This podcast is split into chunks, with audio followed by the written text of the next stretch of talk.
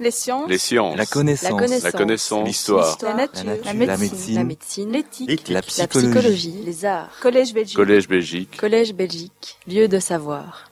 Euh, merci beaucoup euh, pour cette présentation si détaillée de mon parcours. Euh, je suis très émue de faire cette présentation à votre présence. Tout d'abord, j'aimerais remercier l'Académie royale euh, de, cette invitation qui m'honore et merci à vous tous pour votre présence euh, aujourd'hui.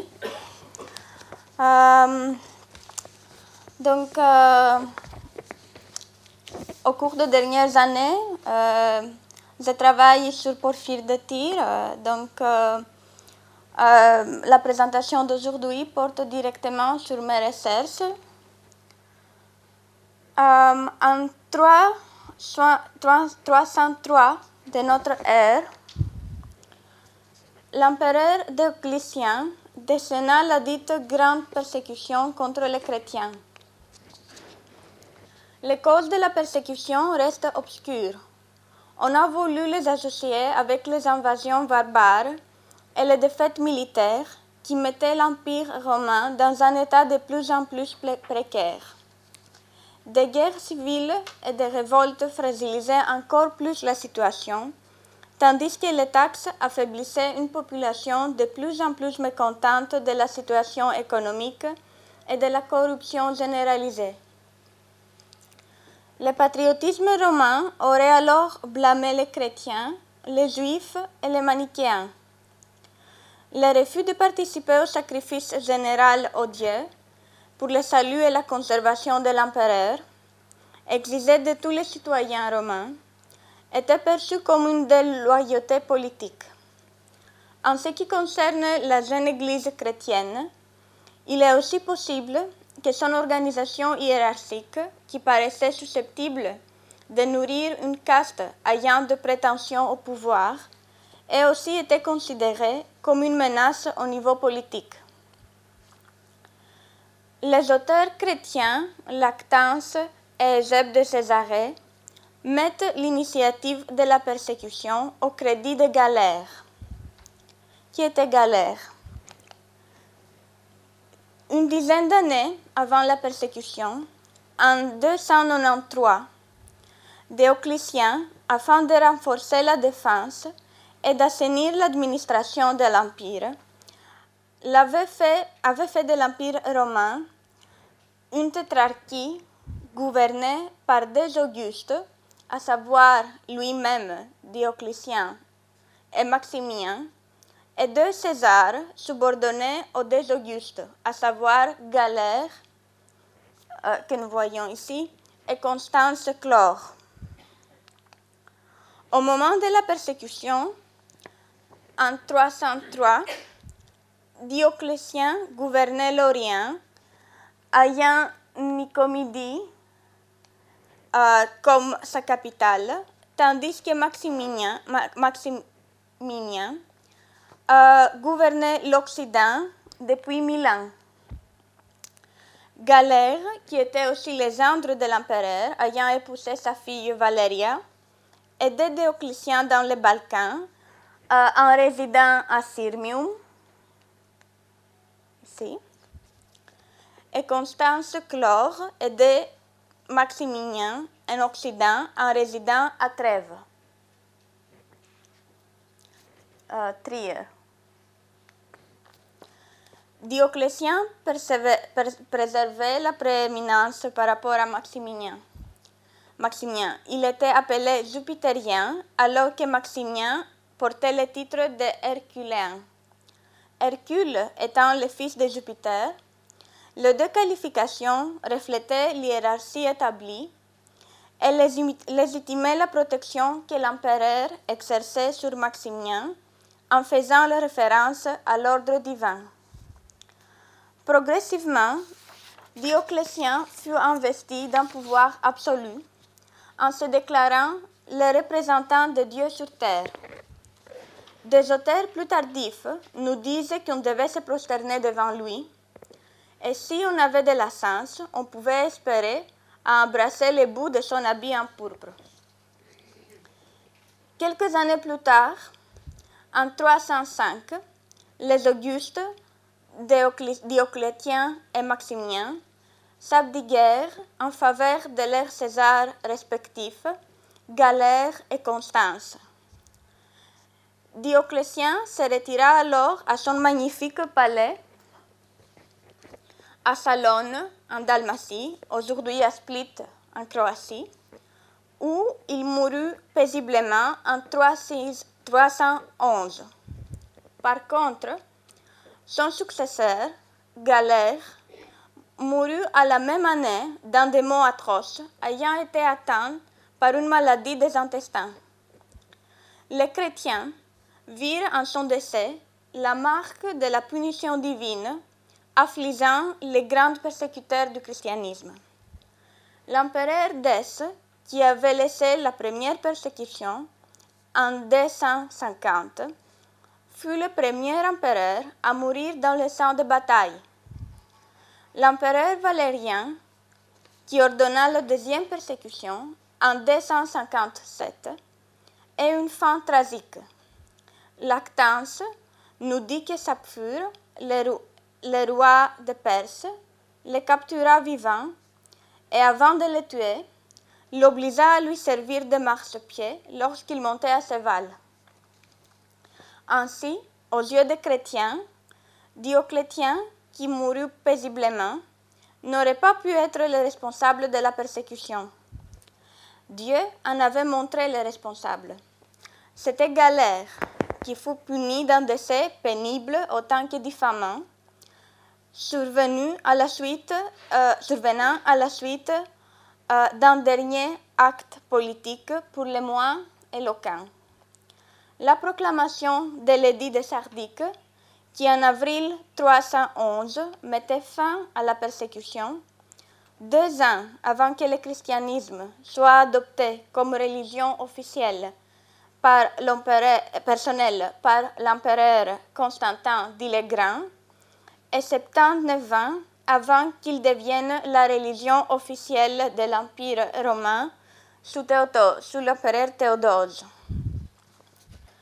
Tout aurait commencé en 299, lorsque certains officiers chrétiens auraient privé la divination en se croisant pendant le sacrifice.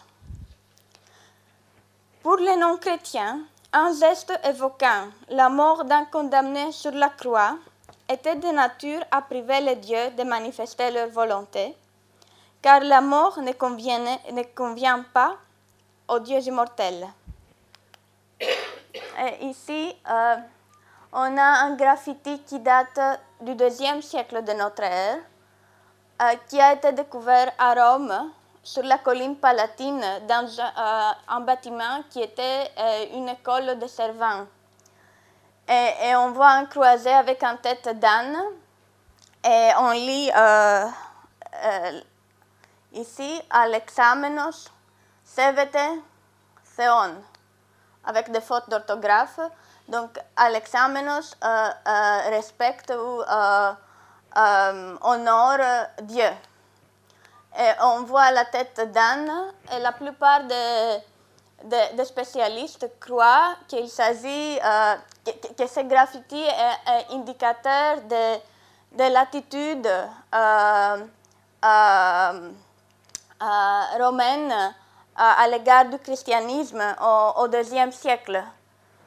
Euh, c'est en tout cas l'interprétation la, plus répandue. Euh, Dioclétien, qui attachait une grande importance à la divination, aurait alors ordonné que tous les membres de la cour sacrifient aux dieux romains au prix d'être fouettés. Une purge de l'armée aurait suivi. Des soldats martyrs comme Saint Georges et Saint euh, Serge et Bacchus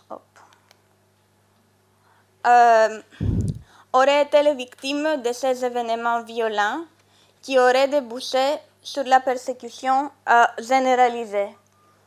Cette, Ici, on voit Dioclétien lui-même euh, euh, en pourpre assister à la torture d'un martyr euh, chrétiens. Lactance et Zeb racontent qu'à l'aube du 23 février 303, les soldats de l'empereur cassèrent la porte de l'église à Nicomidie, confisquèrent et brûlèrent les copies des Écritures, euh, pilèrent le mobilier et détruirent le bâtiment. Le lendemain, l'empereur publia un oudit ordonnant la destruction des églises et des écrits chrétiens, ainsi que la privation des aristocrates chrétiens de leurs charges et droits. Trois édits supplémentaires, en été, en automne et en début euh, de l'année 304, allaient suivre. D'abord, les membres du clergé furent arrêtés et obligés à sacrifier au dieu romain au prix de tortures et de la mort même. Ensuite, tous les sujets chrétiens furent ordonnés à sacrifier, et à en croire les, les auteurs chrétiens, on assistait à des scènes de torture, surtout dans la partie orientale euh, de l'Empire, puisqu'il paraît que la persécution euh, ne, fut pas euh, aussi violente dans la partie occidentale de l'Empire romain. Euh, lorsque la, persécution euh, fut lancée, Porphyre avait environ 70 ans. Euh, il mourut un peu plus tard, peut-être déjà en 305, probablement à Rome. On fixe généralement à 305 la date de sa mort, car la Souda, qui est un dictionnaire byzantin de la fin du, 9e, du début du Xe siècle de notre ère, estime qu'il ne vécut pas au-delà de la règne de Dioclétien. Or, comme on vient de le voir, Dioclétien s'abdigua en 305. La lettre que Porphyre adresse à sa femme, Markela, date de la même époque, fin du IIIe et début du IVe siècle. Dans cette lettre, Porphyre console son épouse d'avoir dû la quitter dix mois après leur mariage, afin d'entreprendre un long voyage, ayant été appelée à certains charges par le besoin des Hélènes. Un besoin appuyé d'ailleurs par les instances de Dieu. L'essence de cette expression les besoins des Hélènes ou des Grecs euh, restent obscurs. Certains ont pensé qu'elle implique que Porphyre ait dû voyager en Nicomidie suite à un appel venant de la cour de l'empereur afin de participer aux délibérations préparatoires de la grande persécution contre les chrétiens. On a de fait cru que les arguments philosophiques de Porphyre aurait pu fournir la base théorique de la persécution. Cette hypothèse, à laquelle nous reviendrons par la suite, manque d'appui historique réel. Elle dispose toutefois d'un noyau de vérité, à savoir l'opposition philosophique de Porphyre au christianisme. Mais qui était Porphyre et en quoi était-il opposé au christianisme? Porphyre est né à Tyr en Phénicie, qui correspond à peu près à la région euh, euh, du Liban aujourd'hui. Voilà. Aux alentours euh, de 203-4 de notre ère, les Phéniciens étaient traditionnellement des marchands et des navigateurs redoutables, et Tyr était une de leurs villes majeures et plus anciennes. L'historien grec Hérodote, qui visita Tyr en 450 avant notre ère, euh, a été informé par le prêtre du temple de Melkart, le dieu tutélaire de Tyr, qui à l'époque de Porphyre était assimilé à Héraclès, que la ville avait été fondée en même temps que le temple et qu'elle était habitée depuis 2300 ans, ce qui nous ramène à 2701 avant notre ère. Tyr était particulièrement célèbre pour la production euh, de tissus teint en pourpre, en grec porphyre, ainsi qu'Astérix nous témoigne. Donc, euh, la pourpre de Tyr, euh, une teinture rouge violacée de très haute, de très haut prix et de qualité, était fabriquée à partir d'un coquillage.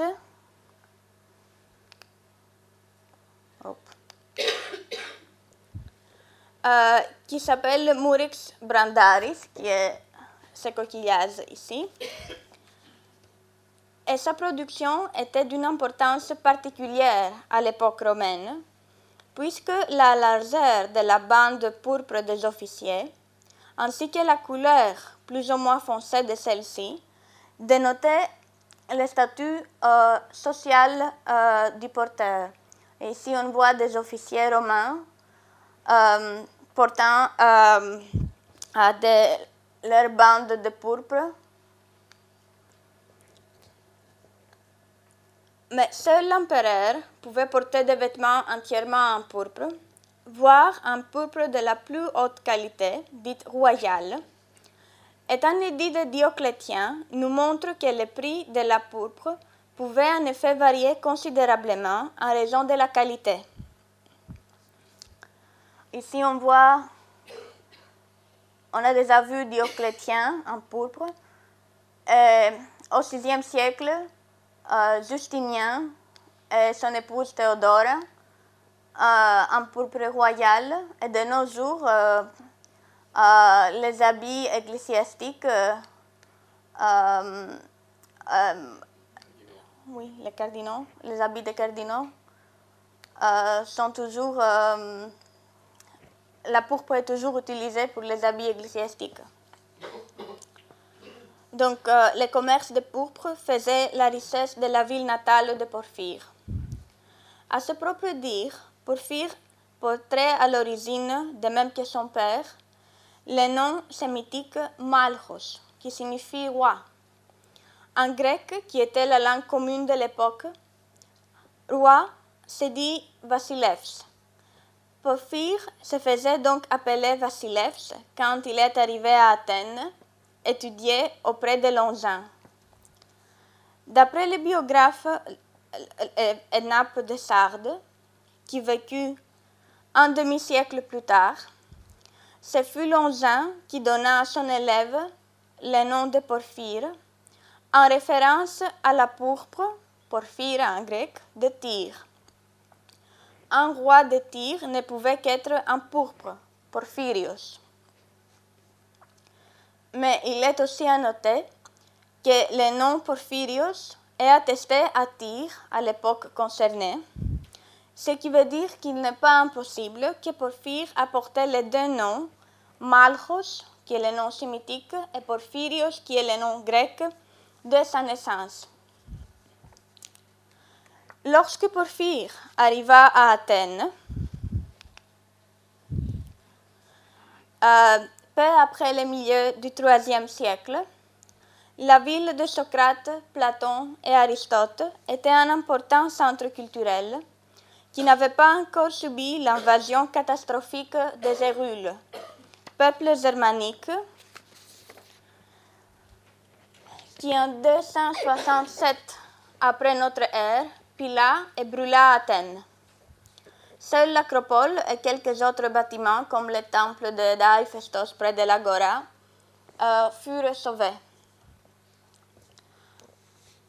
En 86 avant notre ère, Athènes avait été conquise par les Romains.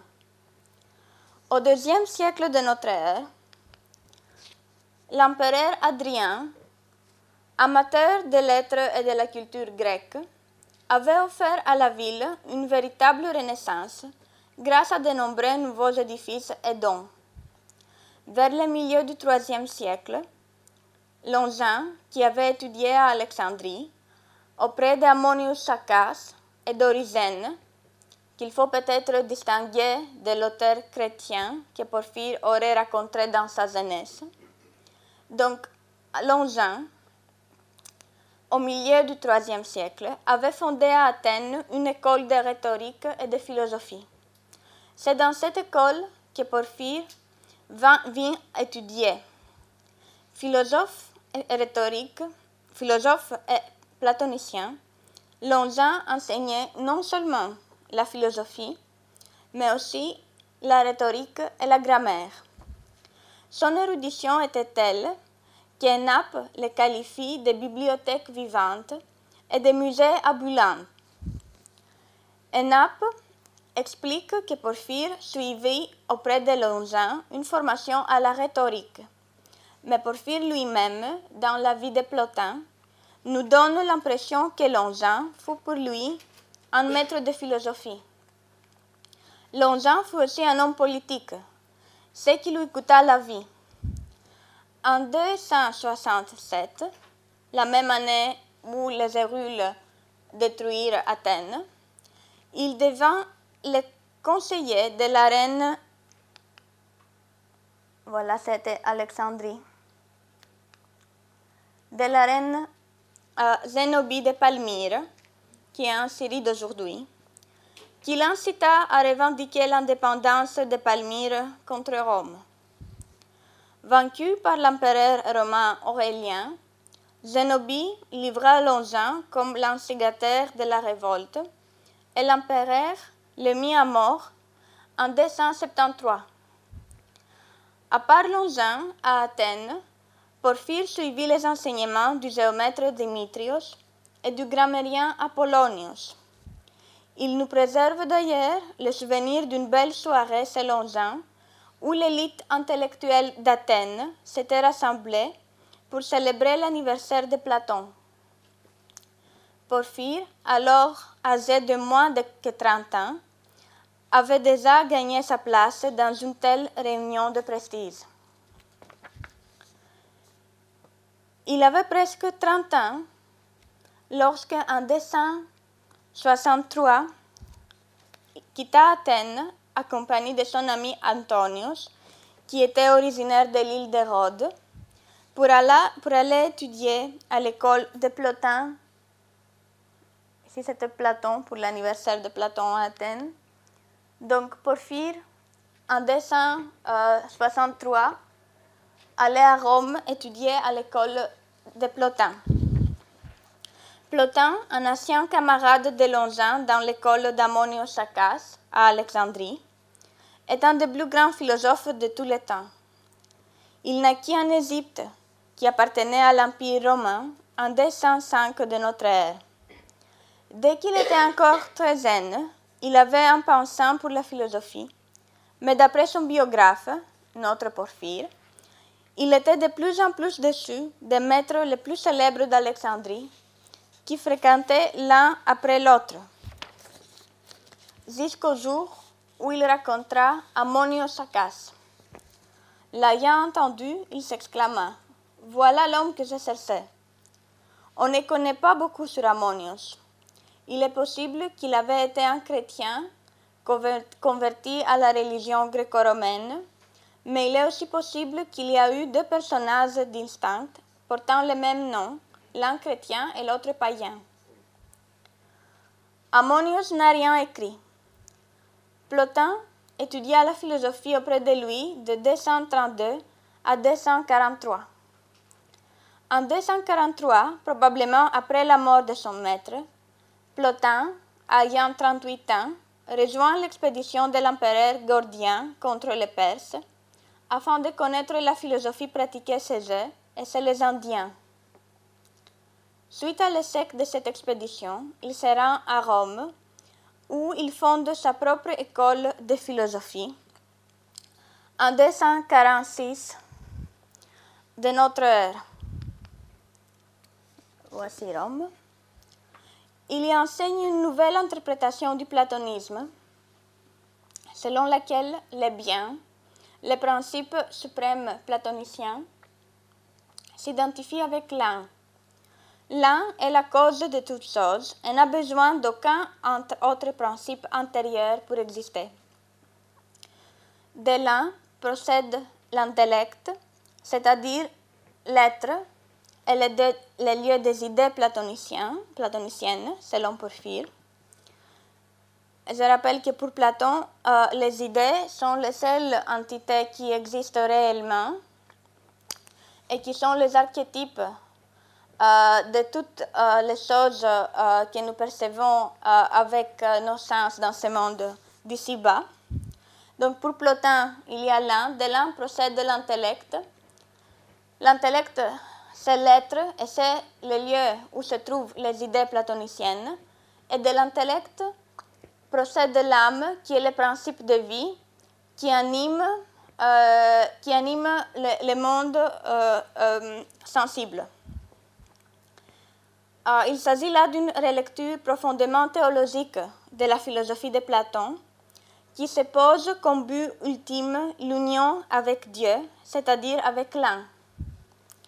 La production du savoir est subordonnée à cette quête fondamentale. Plotin estime qu'il ne fait que ramener à sa pureté première la pensée de Platon, dévoyée par la postérité. Mais les développements sont essentiellement novateurs et inaugurent une nouvelle phase dans l'histoire du platonisme, ce que nous appelons le néoplatonisme. C'est cette nouvelle approche à la philosophie de, Plotin- de Platon que Porphyre euh, vient étudier à Rome. Il en avait entendu parler avec admiration à l'école de Longin, et c'est peut-être Longin lui-même qui recommanda à son élève d'aller étudier à l'école de Plotin. Pourtant, Plotin lui-même disait que Longin n'était pas un philosophe, mais plutôt un philologue. L'attitude de Plotin reflète très probablement des différences doctrinales séparant les deux écoles de philosophie. Le principal point de rupture semble, avoir résidé dans la lecture de la doctrine platonicienne des idées. Longin croyait que les idées platoniciennes subsistaient en dehors de l'intellect, tandis que Plotin pensait, comme on vient de le dire, que l'intellect était le lieu propre des idées. Ainsi, euh, quand Porphyre arriva à l'école de Plotin, il composa une réfutation de vue de Plotin, dans laquelle il défendait la lecture proposée par Longin. Plotin demanda alors à Amélius, son élève le plus brillant, euh, de répondre en écrivant un ouvrage contre les apories de Porphyre. Porphyre se fit finalement persuadé et converti aux opinions de Plotin, sans pour autant rompre entièrement avec les enseignements de Longin. Peu à peu, il se montra un disciple encore plus fervent et brillant qu'Amélius. Non seulement fut-il engagé dans la rédaction d'ouvrages pour défendre les thèses de Plotin, mais aussi s'adonna à corriger les écrits du maître, ce qui nous montre non seulement ses hautes qualités philosophiques et philologiques, mais aussi les grandes estimes que lui portait Plotin. Cependant, au bout de quelques années, soit en 268, Porphyre fut atteint d'une grave crise de dépression qui le poussa à se confiner chez lui et à songer à donner fin à ses jours. Plotin lui prescrit alors de partir de Rome et d'aller s'installer à Sicile. Les deux hommes sont restés en contact et c'est en Sicile que Porphyre reçut les deux derniers traités de Plotin. En 269, Plotin fut frappé de maladie et se retira en Campanie, où il mourut à la fin de l'année suivante, soit en 270, pendant que Porphyre était encore en Sicile. On ignore combien de temps Porphyre resta en Sicile, ou s'il fit plusieurs séjours. Mais il paraît que c'est là qu'il rédigea certains de ses écrits les plus célèbres, donc l'Isagogie, aux catégories d'Aristote, et le traité contre les chrétiens. Quoi qu'il en soit, il paraît qu'il revint à Rome peu après la mort de Plotin, puisque celle-ci était encore suffisamment récente pour que le médecin Eustochios puisse lui relater les circonstances de l'événement. De retour à Rome, Porphyre entreprit une activité d'enseignement et il semble que des philosophes importants comme Jamblique et Théodore d'Assini et des sénateurs romains comme Chrysaorius parmi les élèves de Porphyre. Il n'y a pas de raison de supposer toutefois que Porphyre ait succédé à Plotin ou que l'école de Plotin ait survécu à la mort du maître. Mais euh, Porphyre resta fidèle à l'enseignement de Plotin, qui consolida et enrichit par sa propre philosophie. C'est à l'âge de 68 ans, soit en 301, 31 ans après la mort de Plotin, qu'il publia le traité que lui avait confié son maître, en accomplissant ainsi une tâche qu'il avait prise du vivant de Plotin. À cette époque-là, il était peut-être déjà l'époux de Markella. Porphyre épousa Markella, qui était déjà mère de cinq filles et de garçons, et la veuve d'un ami de philosophe, à un âge avancé. Étant donné que les filles se mariaient autour de 15 ans, Markella n'aurait alors pas plus que 35 ans. Ce mariage, avec une femme ayant une aptitude naturelle pour la droite philosophie, comme il dit, qui fut peut-être une élève du philosophe, suscita des jalousies, des moqueries et des calomnies de toutes sortes, au point de valoir à Porphyre des menaces de mort. Mais il semble bien que les liens du couple étaient assez forts pour en tenir le coup, et quelques lignes de la lettre à Markella laissent entrevoir l'affection de Porphyre pour son épouse et les fonds philosophiques de leur lien. Je cite. Qu'avons-nous donc appris de ceux qui connaissent le mieux la condition humaine?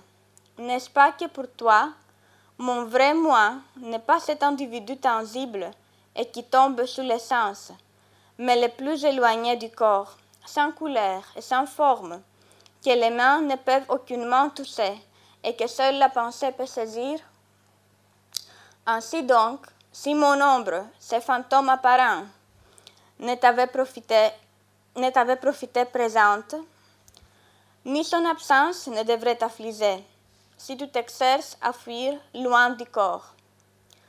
C'est dans la pureté que tu me trouveras le mieux, présent et uni à toi, nuit et jour, par la pureté et la beauté de l'union, et sans que je puisse être séparé de toi. Si tu t'exerces à remonter vers toi-même, en rassemblant à part du corps tous les membres dispersés, morcelés, en multiplicité, alors que longtemps leur unité régnait toute puissante, c'est-à-dire longtemps dans l'état où l'âme était désincarnée et libérée du corps. L'union des âmes qui remontent vers leur vraie nature est ainsi le remède que trouve Porphyre pour la séparation physique de son épouse. Et cela nous ramène à la question concernant la raison de son départ et à l'hypothèse de son implication aux préparations de la grande persécution contre les chrétiens. Le monde de Porphyre est un monde ravagé par les conflits religieux, notamment par les conflits entre le zen christianisme et la religion gréco-romaine, tant sur le plan politique que sur le plan intellectuel. Dès le deuxième siècle de notre ère, bien avant les persécutions majeures, des auteurs païens et chrétiens croisent le fer. Les philosophes avancent des arguments, des arguments contre le christianisme que les apologistes, c'est-à-dire littéralement les défendeurs de la jeune foi, se mettent à réfuter systématiquement. La plus célèbre attaque avant Porphyre est sans doute le traité du philosophe Cels, intitulé Discours vrai, qui fut réfuté par Origène. Peut-être ce même Origène que Porphyre racontera à Tyr ou à Césarée lorsqu'il avait une quinzaine d'années. L'apologétique à les bases de la théologie chrétienne. Mais en même temps, les écrits des apologistes, souvent fragmentaires et mêmes, constituent notre seule source pour les écrits de leurs adversaires païens qui ont été disparus avec l'avènement du christianisme. En effet, ainsi que Saint Jean Chrysostome l'affirmait au IVe siècle, si quelque chose a été conservé des discours contre les chrétiens, c'est chez les auteurs chrétiens que l'on peut le trouver. Ce qui évidemment conditionne fortement l'image que nous nous faisons des discours antichrétiens. Dans cette époque tumultueuse, la représentation de Porphyre comme le plus grand ennemi du christianisme par les sources chrétiennes est inégalée. Il est, je cite, le père des insolentes bavardages contre les chrétiens, selon Cyril d'Alexandrie. Il est le plus implacable et odieux ennemi du christianisme, selon Théodorette.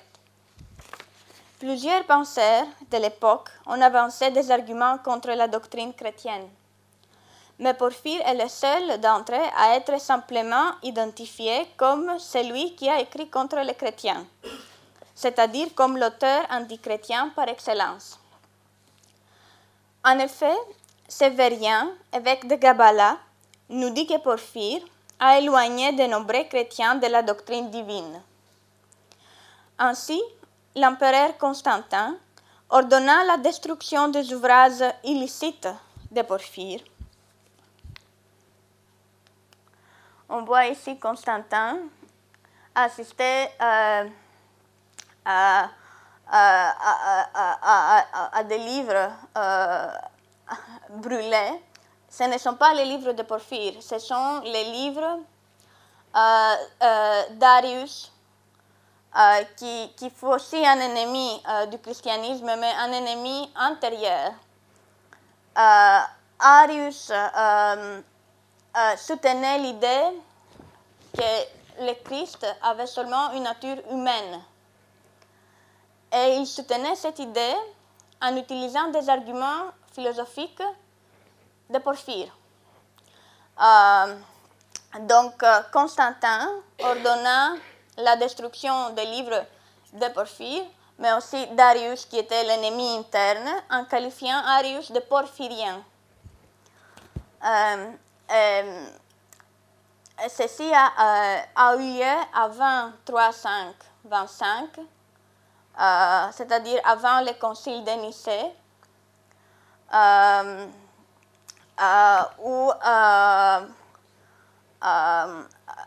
on a, on a, euh, le, père de, l'Église, euh, Athanasius, avant tout, ont, formulé euh, le, symbole de la foi.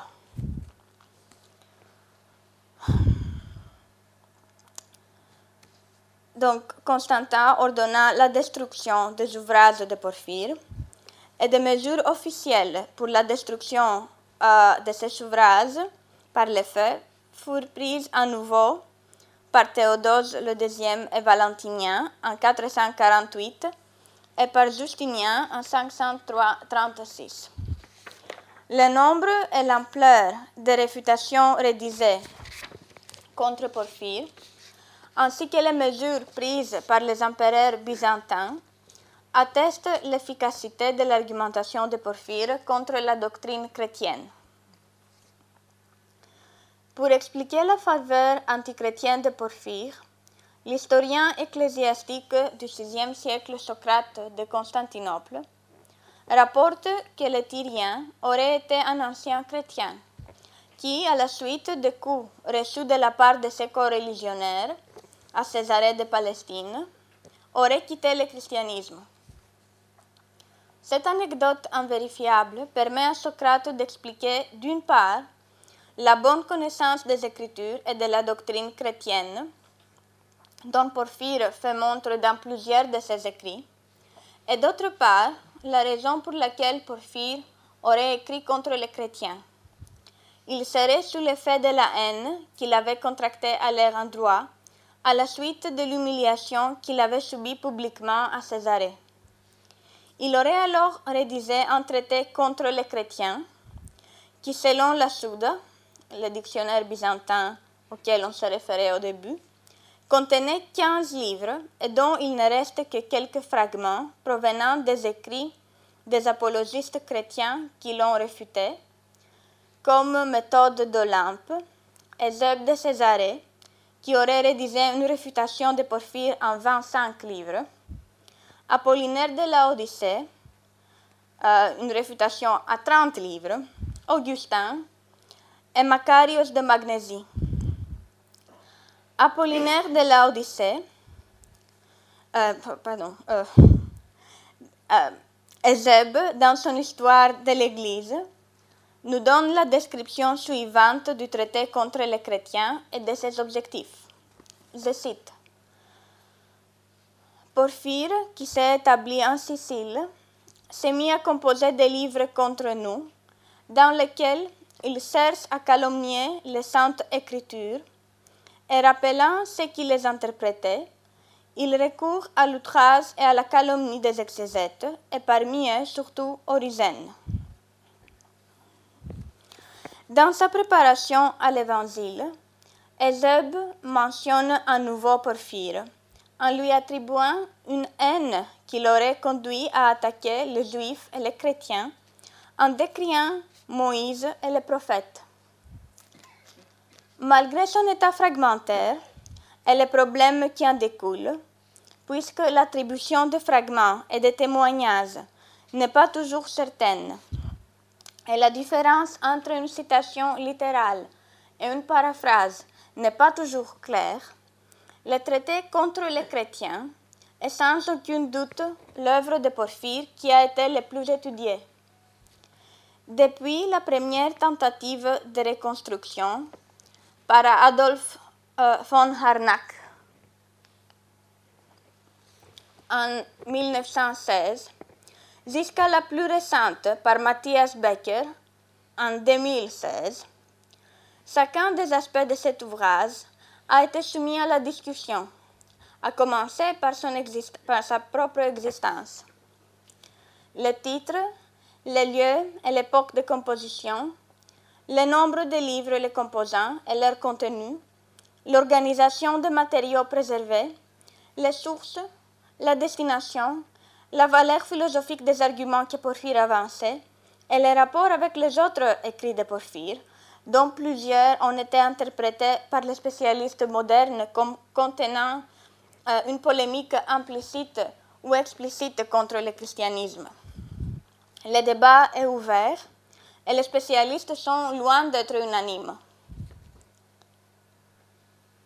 Saint Augustin qualifie Porphyre de sicilien, tandis que, comme on vient de le voir, Ezeb date la rédaction du Contre les chrétiens à la période sicilienne du philosophe. Cette information a depuis toujours été jugée importante pour la datation du Contre les chrétiens à la période où Porphyre se trouvait en Sicile suite à sa crise de dépression. Cependant, certains spécialistes ont voulu associer le traité contre les chrétiens avec la persécution de Dioclétien. Selon cette hypothèse, Porphyre aurait écrit les trois premiers livres du traité en Sicile et les douze livres suivants en Nicomidie pour soutenir la propagande antichrétienne de Dioclétien. On a cru en effet que Porphyre pourrait être le philosophe païen anonyme qui était actif en Nicomidie à la cour de l'empereur et dont parle l'auteur chrétien Lactance. Pourtant, cette identification n'a pas d'appui décisif. De plus, les fragments préservés du contre les chrétiens suggèrent une réfutation académique motivée par des préoccupations philosophiques et religieuses et non pas un écrit de propagande politiquement orienté, qui serait d'ailleurs peu réconciliable avec euh, le caractère de Porphyre euh, tel que nous le connaissons euh, à partir de ses autres écrits.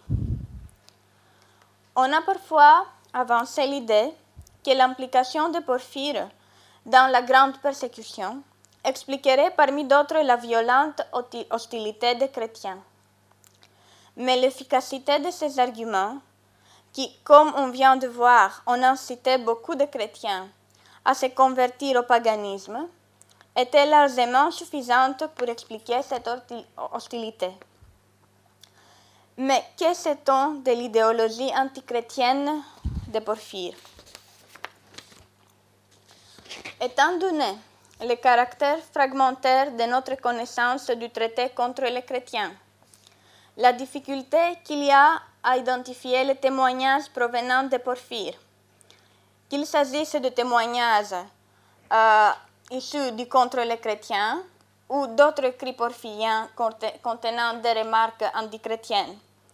Donc, étant donné la difficulté à identifier les témoignages euh, provenant de Porphyre plutôt que d'un autre auteur, puisque parfois les apologistes chrétiens refusent euh, des arguments païens, mais sans donner le nom euh, du philosophe euh, qu'ils attaquent. Et étant donné en troisième lieu la difficulté qu'il y a à interpréter correctement la position de Porphyre à partir de citations ou au pire à partir de paraphrases de ses adversaires, la reconstruction des arguments du philosophe contre la doctrine chrétienne ne peut pas être réalisée sans risque. On peut toutefois affirmer avec certitude que Porphyre connaissait l'Ancien Testament dans la version grecque de la Septante, ainsi que le Nouveau Testament, y compris des écrits dits apocryphes, c'est-à-dire les écrits considérés comme non authentiques par les autorités de l'Église. Il connaissait en outre des ouvrages des auteurs chrétiens euh, comme euh, Clément d'Alexandrie et Origène, auxquels on s'est euh, déjà référé, et qui, a réfuté les discours vrais de Cels, et que peut-être Porphyre avait raconté lorsqu'il avait encore une quinzaine d'années. En ce qui concerne l'Ancien Testament, Porphyre attaquait avec force et vigueur son interprétation allégorique, une méthode exégétique utilisée notamment par Origène, pour qui la Bible contenait des vérités cachées qui se mettaient en accord avec des doctrines des philosophes grecs. Porphyre n'était manifestement pas opposé à la méthode allégorique en tant que telle, puisqu'il la pratiquait lui-même, mais uniquement à son application dans l'Ancien Testament par les chrétiens, qui voyaient une annonce de l'incarnation et de la résurrection. Ces objections soulignaient la banalité et l'incohérence de la lettre biblique, ainsi que le caractère, le caractère irrécevable euh, de celle-ci en raison de défaillances logiques et de l'impiété et de la perversion morale de plusieurs passages bibliques. Ainsi, dans un des rares extraits littéraux du Contre les chrétiens, préservé par l'auteur chrétien Eusèbe de Césarée, nous lisons, je cite Porphyre, Désireux de s'affranchir de la médiocrité des écritures juives, sans toutefois les abandonner, certains recoururent à des interprétations sans cohérence interne ni proportion avec le texte. Fin de citation. En croire Jérôme, Porphyre contestait notamment le caractère prophétique du livre de Daniel, sur la base d'arguments philosophiques et historiques. Il y voyait non pas un écrit de l'époque de Nabucodonosor, le roi de Babylone à la première moitié du VIe siècle avant notre ère, à savoir à l'époque de la première siège de Jérusalem, de la destruction du temple et de la déportation d'une grande partie de la population à Babylone en, 587-586, mais une, fiction littéraire écrite en grec à l'époque de la révolte contre Antiochus Épiphane, soit à la deuxième au deuxième quart du deuxième siècle avant notre ère. Ainsi, le jugement de Porphyre précédait l'avis de la plupart des spécialistes contemporains qui datent les livres de Daniel à l'époque hellénistique. Il est toutefois à noter qu'en dépit du jugement largement négatif qu'il exprimait sur la qualité des écritures juives, Porphyre n'était pas un adversaire du culte juif. Au contraire, il traite le culte rendu par les juifs au Dieu unique et la tradition juive en général de façon très respectueuse. Il apprécie particulièrement l'ancienneté de cette tradition, qu'il met en contraste avec le caractère récent et novateur du christianisme, dont l'apport, dit-il, se limite dans le renversement des traditions et pratiques anciennes et communément acceptées. On sera ainsi étonné de découvrir que le jugement de Porphyre sur Jésus semble avoir été positif. Il est considéré comme un homme dont la piété aurait plu au Dieu. Pourtant, il rejetait l'autorité des évangiles comme témoignage acceptable concernant les faits de la vie de Jésus. Surtout, il réfutait catégoriquement la divinité de Jésus sur base d'arguments philosophiques relatifs à la doctrine de l'impassibilité du divin. Un bon platonicien, euh, en suivant la République de Platon, Porphyre considère que les dieux euh, sont euh, impassibles. Cela veut dire que les dieux ne peuvent pas souffrir. Et s'ils ne peuvent pas souffrir, ils ne sont pas sujets à la génération et à la corruption, ce qui est l'apanage des êtres humains, qui sont des entités composées d'un corps qui peut périr et d'une âme immortelle. Il s'ensuit que si euh, Jésus est Dieu, il ne peut pas être né d'une femme et mort sur la croix et que si il est né d'une femme et mort sur la croix, il n'est pas Dieu. Ainsi, Porphyre rejetait la doctrine de l'incarnation du Verbe. Il rejetait également la doctrine de la résurrection, qu'il jugeait comme contraire à la raison. Sur le même plan, il s'opposait à la doctrine chrétienne du salut, qui, qui est indissociable de celle de l'incarnation et de la résurrection.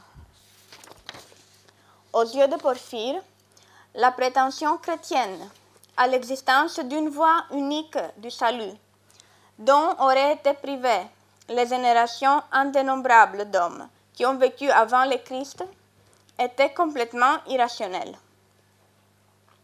Enfin, notre philosophe mettait en question l'idée de la création du monde, qui était soutenue non seulement par les chrétiens, mais aussi par des philosophes, d'autres philosophes platoniciens de son temps. À leur différence, Porphyre considérait que le monde n'a pas été créé et qu'il ne sera jamais détruit. Si à en croire sévérien, ces idées ont amené plusieurs chrétiens à abandonner leur foi, ce qui aurait fallu à Porphyre la qualification de plus grand ennemi du christianisme, c'est qu'elles étaient solidement argumentées et ainsi difficilement réfutables. La qualification de plus grand ennemi du christianisme serait donc une reconnaissance implicite de la capacité intellectuelle de Porphyre, considérée du point de vue de ses adversaires chrétiens. La recherche moderne adopte leur point de vue en se centrant notamment sur l'activité antichrétienne du philosophe.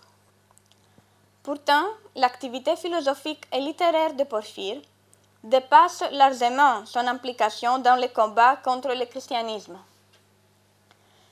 Le Tyrien fut un penseur original et un écrivain polygraphe dont l'érudition et la rigueur philosophique n'ont presque pas d'égal dans l'Antiquité, à part peut-être d'Aristote. Malheureusement, la plupart de ses écrits nous sont parvenus dans un état fragmentaire, peut-être du fait de son hostilité philosophique au christianisme.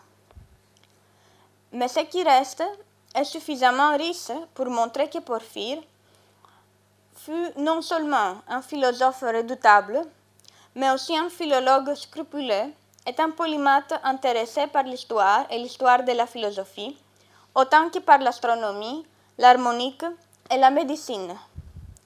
Dans la dernière partie de cet exposé, j'aimerais attirer brièvement l'attention sur certains aspects de l'activité de Porphyre qui relèvent d'une évaluation objective de son œuvre et de son importance pour l'histoire de la philosophie et l'histoire des idées plus généralement.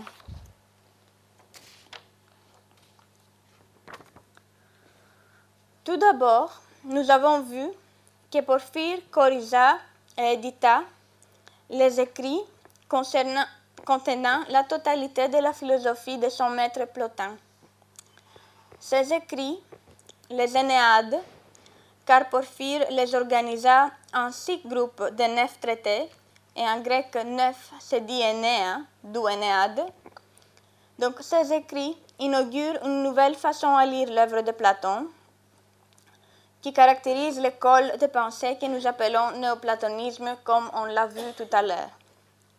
Cette nouvelle approche à la philosophie platonicienne racontera un grand succès tant en Europe occidentale et à Byzance, où par le biais notamment de pères de l'Église, elle fut à la base des quêtes philosophiques et théologiques du Moyen Âge et de leur développement plus récent, que dans le monde islamique, par la voie de la réception arabe. En fonction de son travail de correction et d'édition, d'une part, et en fonction de la rédaction d'un condensé des Énéades, appelé les points de départ vers les intelligibles. Enrichi de ses propres remarques et innovations doctrinales, il est légitime de considérer Porphyre comme étant le cofondateur avec Plotin du néoplatonisme et par ce biais comme étant un des penseurs séminaux de philosophie à la fois occidentale et arabe. Porphyre est non seulement l'éditeur de Plotin, mais aussi un philosophe original. Et c'est par ce biais aussi qu'il a exercé son influence sur la postérité.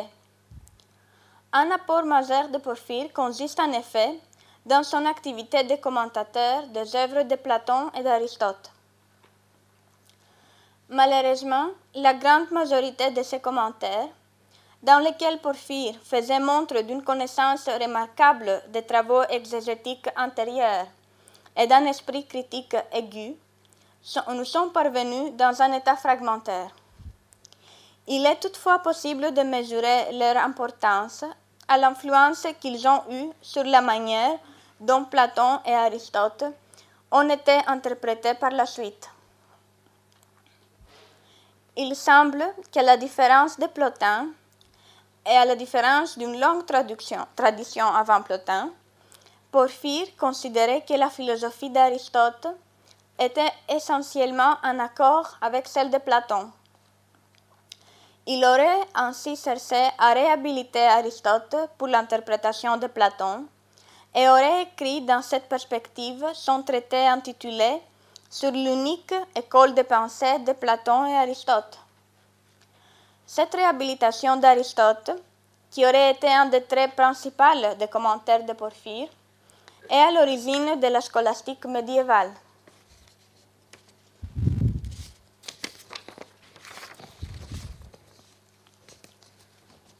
Parlant de scolastique, on s'arrêtera notamment sur un des plus célèbres écrits de Porphyre.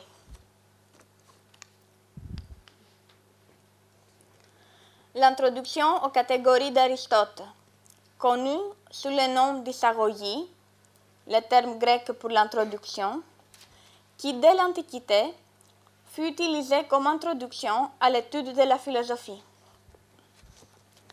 Les catégories sont une des œuvres majeures d'Aristote que le philosophe à ceux qui commençaient les études philosophiques. Dans cet ouvrage, Aristote jette les bases de la logique et de la métaphysique occidentale. En introduisant les catégories, Porphyre propose une classification hiérarchique des lettres qui est illustrée par ces schémas.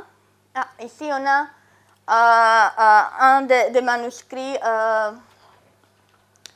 une traduction latine de, l'introduction aux, catégories d'Aristote.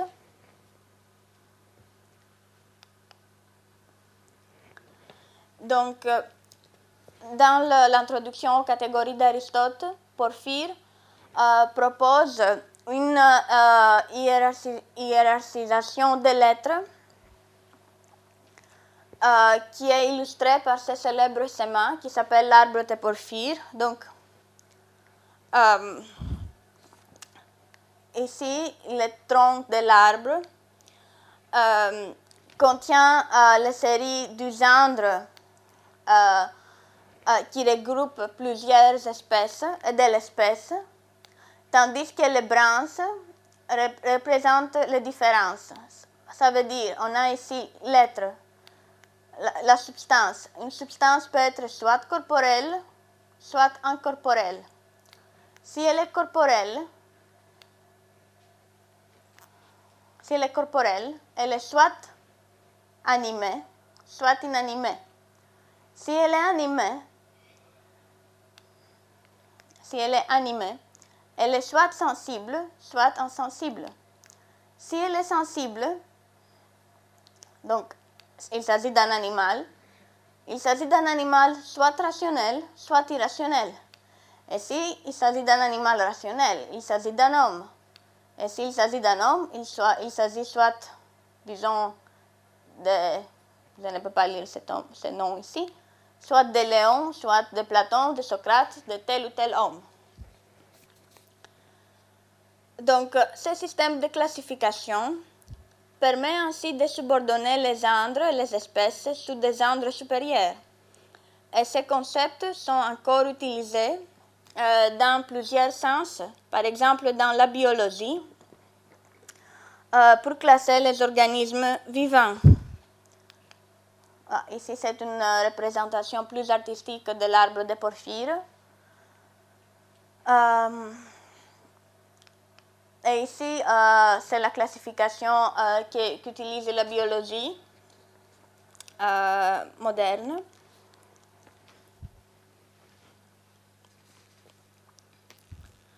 Dans le même ouvrage, Porphyre formule le célèbre problème des universaux. Voici le fameux passage. Je cite. Tout d'abord, en ce qui concerne les andres, les et les espèces, la question est de savoir si ce sont des réalités subsistantes en elles-mêmes ou seulement des simples conceptions de l'esprit. Et en admettant que ce soit des réalités substantielles, s'ils sont corporels ou incorporels. Et si enfin ils sont séparés, ou ne subsistent que dans les choses sensibles et d'après elles.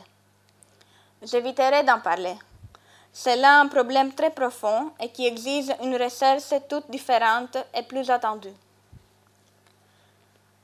L'Issaroyi fut commenté en grec et traduit et commenté en latin dès le IVe siècle de notre ère. Elle fit dès lors partie de façon ininterrompue de la culture philosophique et théologique médiévale, en ouvrant notamment la voie à la querelle des universaux qui prend justement son départ des différentes réponses proposées aux questions posées par le passage que je viens de lire. À partir de la fin du XIe siècle, l'introduction aux catégories d'Aristote notamment commentée à Paris, et à certains de ses commentaires, et certains de ces commentaires euh, nous préservent les notes de maîtres euh, médiévaux qui, qui enseignaient le, texte de Porphyre à Paris. Ce traité porphyrien a par ailleurs connu une importante postérité à Byzance, où euh, elle servait d'introduction aux études philosophiques, comme dans l'Antiquité, ainsi que dans le monde arabe, à partir de la traduction d'Ibn al-Mukafa, si je lis correctement, puisque je ne connais pas l'arabe, euh, déjà à 8e siècle, la réflexion porphyrienne au sujet des lettres marque ainsi le développement de la logique, de l'ontologie et de la théologie en l'Occident comme en l'Orient. Et ici, on a la représentation d'une discussion euh, euh, euh, entre, qui, qui n'aurait jamais pu avoir lieu entre Porphyre, ici, Porphyrius, et Averroès, qui montre l'importance de Porphyre pour la philosophie arabe. Mais il y a un autre domaine, domaine, tout différent, dans lequel la pensée de Porphyre fut également marquante, le végétarisme. Ainsi que sa lettre à son épouse Markela le montre, Porphyre fut un esprit ascétique qui exaltait l'importance de la tempérance et de la limitation des plaisirs corporels pour l'élévation de l'âme et son union avec Dieu. Pour lui, comme pour la grande majorité des philosophes antiques, la philosophie était avant tout un mode de vie, c'est-à-dire euh, c'était ce mode de vie qui conditionnait le discours philosophique. Et c'était ce mode de vie qui définissait aussi l'appartenance à telle ou telle école philosophique.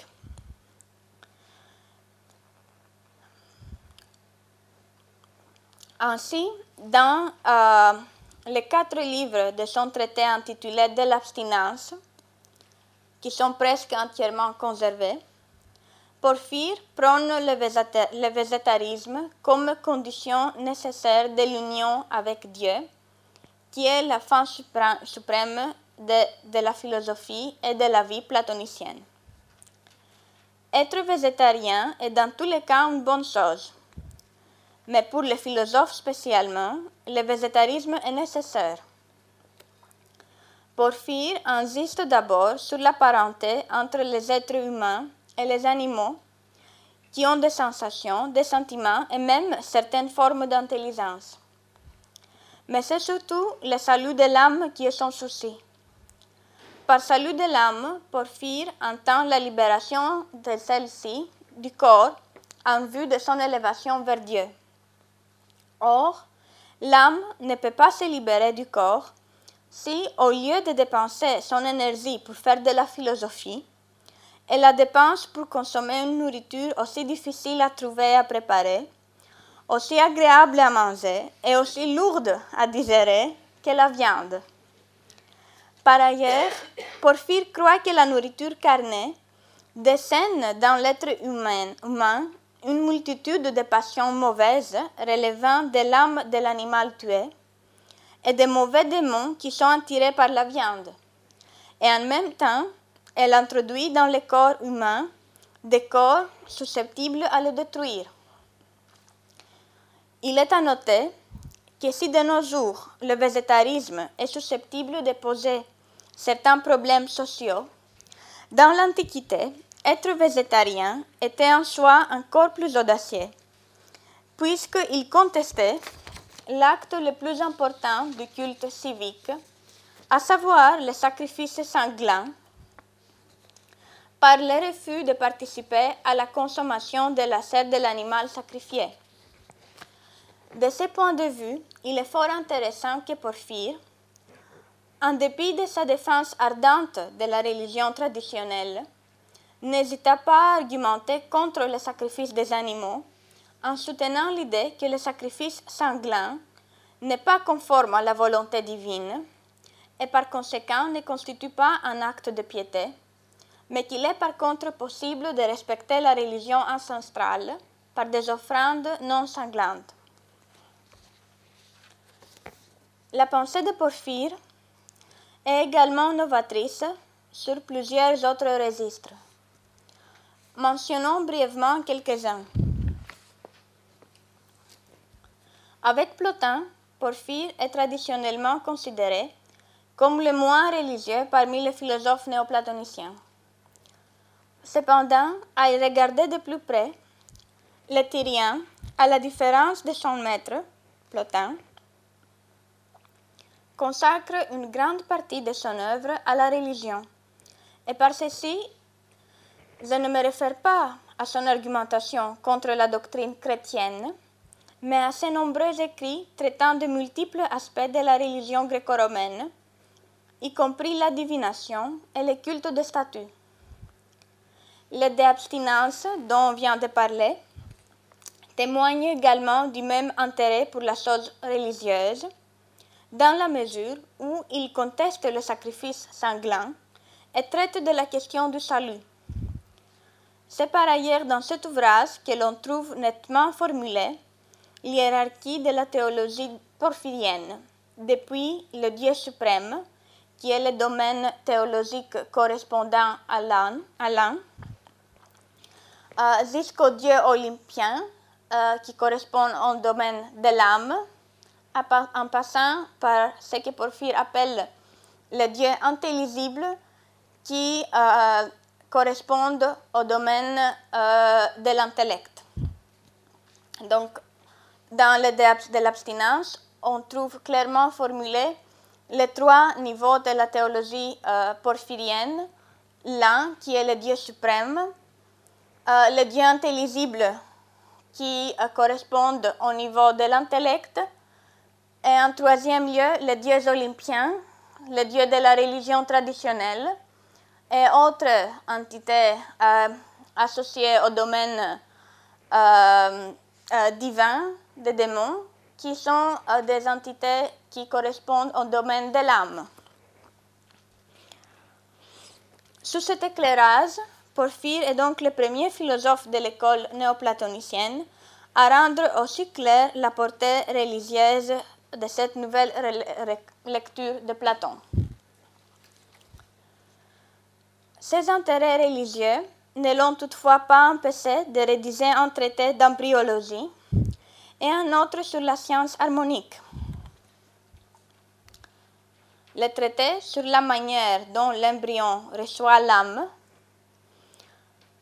se situe à la croisée des interrogations médicales, métaphysiques et cosmologiques.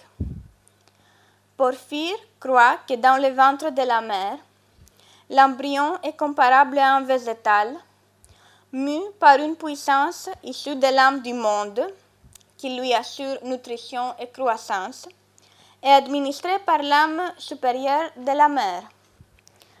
C'est seulement à la naissance qu'une âme animale, supérieure à l'âme végétale, prend le relais de l'âme matérielle. Elle s'empare ainsi immédiatement de cet organisme, du bébé, pour lui permettre de développer la sensation, l'impulsion et plus tard les dispositions intellectuelles. La reproduction sexuelle n'est quant à elle responsable que de la formation du corps qualifié de l'individu, mais elle n'est en aucun cas responsable de la transmission de l'âme qui lui arrive à la naissance. Il s'agit là d'une thèse originale qui se trouve en dialogue direct avec la tradition hippocratique ici Hippocrate, avec Platon, Aristote, la philosophie stoïcienne, ainsi qu'avec Galien, les grands médecins de l'époque romaine. Ici, on a une statuette euh, du 5e siècle avant notre ère, provenant de, Cypre, de l'île de Cypre, qui montre euh, comment les femmes euh, accouchaient dans l'Antiquité. Une femme en train d'accoucher, aidée par une sage-femme, elle accouche assise et pas allongée. En outre, les commentaires de Porphyre sur l'harmonique de Ptolémée constituent un des plus éminents écrits antiques sur la théorie musicale avec des connotations aussi cosmologiques et métaphysiques. Euh, et ici, on a euh, un manuscrit du, 15e euh, siècle qui contient euh, les harmoniques de Ptolémée et les commentaires de Porphyre et qui se trouve à la Bibliothèque nationale à Paris. Donc, ce traité de Porphyre, les commentaires sur l'harmonique de Ptolémée, préserve des informations qui auraient, autrement été perdues et influençant fortement la théorie musicale postérieure. Enfin, l'œuvre vaste et variée de Porphyre comprend un ensemble de traités qui relèvent de la critique homérique. Comme on le sait, Porphyre, Homère est le plus grand poète de la Grèce antique, qui, selon Platon, éduqua la Grèce. En fait, dans la Grèce classique, l'éducation euh, impliquait apprendre par cœur plusieurs extraits euh, d'Homère. Donc, ces poèmes, qui sont parmi d'autres à l'origine de la religion grecque, sont les plus anciennes œuvres de la littérature européenne. Et dans ce tableau célèbre euh, d'Angre, euh, on voit Homère avec ses poèmes, l'Odyssée, écrit ici, l'Iliade à ses pieds recevoir l'hommage de, tous les, grands hommes de l'Antiquité, euh, du Moyen Âge et de l'époque moderne, et couronné par euh, l'univers lui-même. Donc, Porphyre écrit tant des analyses, écrivit tant des analyses philosophiques des poèmes homériques, philologiques des poèmes homériques, qui est des dissertations d'interprétation allégorique et de portée philosophique, dont un des plus célèbres écrits de critique littéraire de l'histoire de la littérature. Ces écrits relèvent probablement d'un projet par lequel notre philosophe aurait visé à montrer l'utilité que la poésie d'Homère et peut-être la poésie et les arts représentatifs plus généralement véhiculent pour notre âme à condition que l'on adopte la bonne attitude à leur égard, à savoir l'attitude du philosophe. Il semble en effet que Porphyre, en développant des idées de la République de Platon, croyait que la différence des jeunes, dont l'âme est fort impressionnable et n'est pas encore structurée, et des non-philosophes, qui ne sont guère formés à la dialectique, les philosophes vu sa formation, qui oriente sa, pensée vers l'un et le bien, est apte à adopter la bonne attitude à l'égard des limitations poétiques et artistiques, et par extension instruire les esprits fins, inclinés vers la philosophie, à la bonne manière d'approcher les discours des poètes et les œuvres d'art. C'est à cette dernière tâche qu'il se serait adonné, c'est-à-dire instruire euh, quant à la bonne manière à approcher l'art. Donc c'est à cette tâche qu'il se serait adonné dans une série de traités dont l'importance se mesure à leur influence sur les successeurs de Porphyre dans l'école néoplatonicienne, mais aussi à leur rôle dans le développement des théories médiévales d'exégèse et de la sémiotique moderne.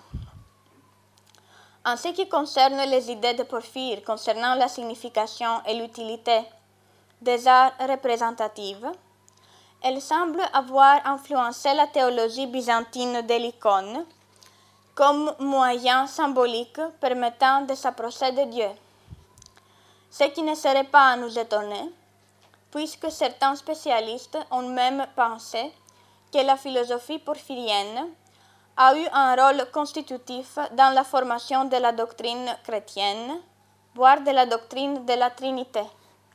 Et cette icône euh, est la représentation standard orthodoxe de la Trinité. Il s'agit euh, d'Abraham et Sarah qui accueillent les trois anges. Et c'est une euh, une histoire de la Bible qui a été interprétée allégoriquement comme, euh, comme euh, une représentation de la Trinité. Donc, pour conclure, cette brève présentation de l'activité philosophique et littéraire de Porphyre montre clairement que son implication dans les combats contre le christianisme ne représente en réalité qu'une partie très limitée de ses intérêts. Il est ainsi temps que Porphyre ne soit pas surtout considéré comme le plus grand ennemi du christianisme, suivant l'image réduite, réduite que ses adversaires se firent de lui dans le cadre de l'apologétique chrétienne, et que l'on pourra d'ailleurs jamais reconstruire avec certitude, étant donné que les écrits contre les chrétiens ont définitivement péri, mais plutôt comme les grands philosophes, philologues, érudits et ascètes qu'il fut. Sur ce point, l'évaluation de Plotin est probablement plus fidèle à la réalité. Dans la vie de Plotin, Porphyre nous raconte qu'il aurait composé et lu, aux célébrations de l'anniversaire de Platon dans l'école de Plotin, un poème sur le mariage sacré. Or, je cite, comme une grande partie de ce poème était dite de façon mystique, sous l'effet de l'inspiration, à mots couverts, à sa lecture, un membre de la compagnie se moqua de Porphyre en s'exclamant Porphyre est fou. Plotin, alors, intervint et, de manière à être entendu de tous, déclara Porphyre, tu as montré à la fois le poète, le philosophe et l'hiérophante. Merci beaucoup. Les sciences. Les sciences. La connaissance. La connaissance. L'histoire. La nature. La La nature. médecine. La médecine. L'éthique. La La psychologie. psychologie. Les arts. Collège Belgique. Collège Belgique. Collège Belgique. Lieu de savoir.